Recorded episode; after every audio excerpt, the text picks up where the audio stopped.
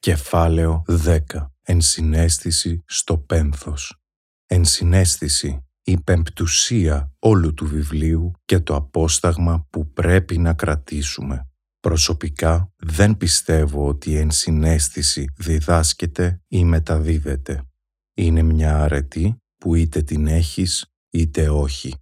Σίγουρα όμως υπάρχουν κάποια στοιχεία της που ο καθένας μας μπορεί να αποκτήσει ή και να αναπτύξει. Μπορεί να την ακούμε συχνά τελευταία, αλλά λίγοι γνωρίζουμε ότι ως ενσυναίσθηση ορίζεται η συναισθηματική ταύτιση με την ψυχική κατάσταση ενός άλλου ατόμου και η κατανόηση της συμπεριφοράς, των κινήτρων αλλά και των ονείρων του εν, συν και αίσθηση τα συστατικά της υπέροχης αυτής ελληνικότατης λέξης που δεν θα βρει σε κανένα άλλο λεξικό του κόσμου. Το αντίθετο της ενσυναίσθησης είναι συχνά η εμπάθεια, η οποία υποδηλώνει προκατάληψη και αρνητική στάση.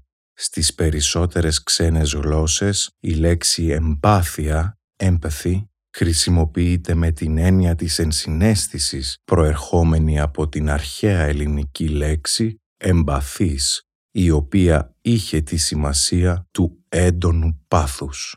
Υποδηλώνει την επέκταση της αίσθησης του ατόμου πέρα από τον εαυτό του και τα όρια του, αλλά και την ικανότητα να βλέπει πράγματα που δεν βλέπουν όλοι οι άλλοι. Με άλλα λόγια, συναισθανόμαστε με κάποιον τον νιώθουμε στον μέγιστο δυνατό βαθμό και εκπέμπουμε την ίδια ψυχική συχνότητα. Έτσι καταφέρνουμε να μοιραζόμαστε ανώτερα συναισθήματα μαζί του και να δενόμαστε σε ανώτερο επίπεδο.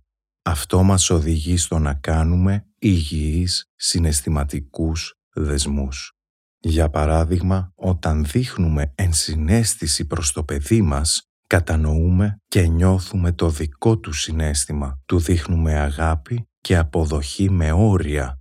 Έτσι του μαθαίνουμε το σωστό και το λάθος, του δίνουμε αξία και του προσφέρουμε το αίσθημα της ασφάλειας χωρίς συνέχεια να κρίνουμε.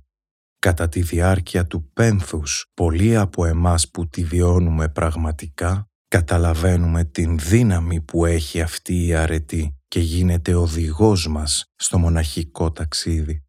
Την αναφέρω συχνά γιατί έχω βρει καταφύγιο στην αξία της. Άτομα με ενσυναίσθηση διακρίνονται για πέντε βασικά στοιχεία.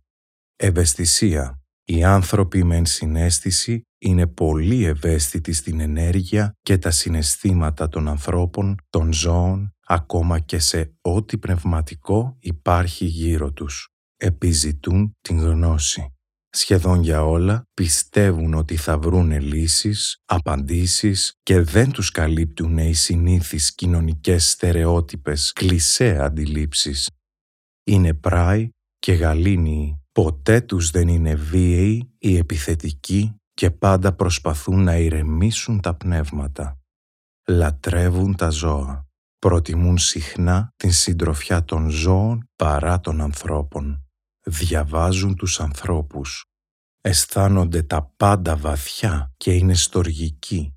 Συνήθως γίνονται εθελοντές και αφιερώνουν τον ελεύθερό τους χρόνο στο να βοηθούν τα ζώα, τα παιδιά, αυτούς που χρειάζονται βοήθεια ή το περιβάλλον. Είναι πολύ καλοί ακροατές και τους ενδιαφέρει πραγματικά η ευτυχία και η ευημερία των άλλων.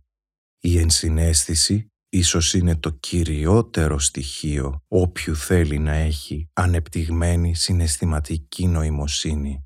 Οι καιροί που πιστεύαμε ότι το IQ είναι πανάκια έχουν φύγει ανεπιστρεπτοί. Ζούμε στην εποχή του EQ και μόνο όσοι έχουν ανεπτυγμένο θα αντέξουν στην κρίζα και δύσκολη κατάσταση που διανύουμε. Λέγεται πως το IQ συνεισφέρει μόνο κατά 20% στην μελλοντική επιτυχία, ισορροπία και ευτυχία του ατόμου. Το σημαντικό υπόλοιπο 80% βασίζεται στην ανάπτυξη της συναισθηματικής νοημοσύνης του, EQ. Ας αρχίσουμε όλοι μας να την αναπτύσσουμε καλύτερα λοιπόν με τους παρακάτω τρόπους.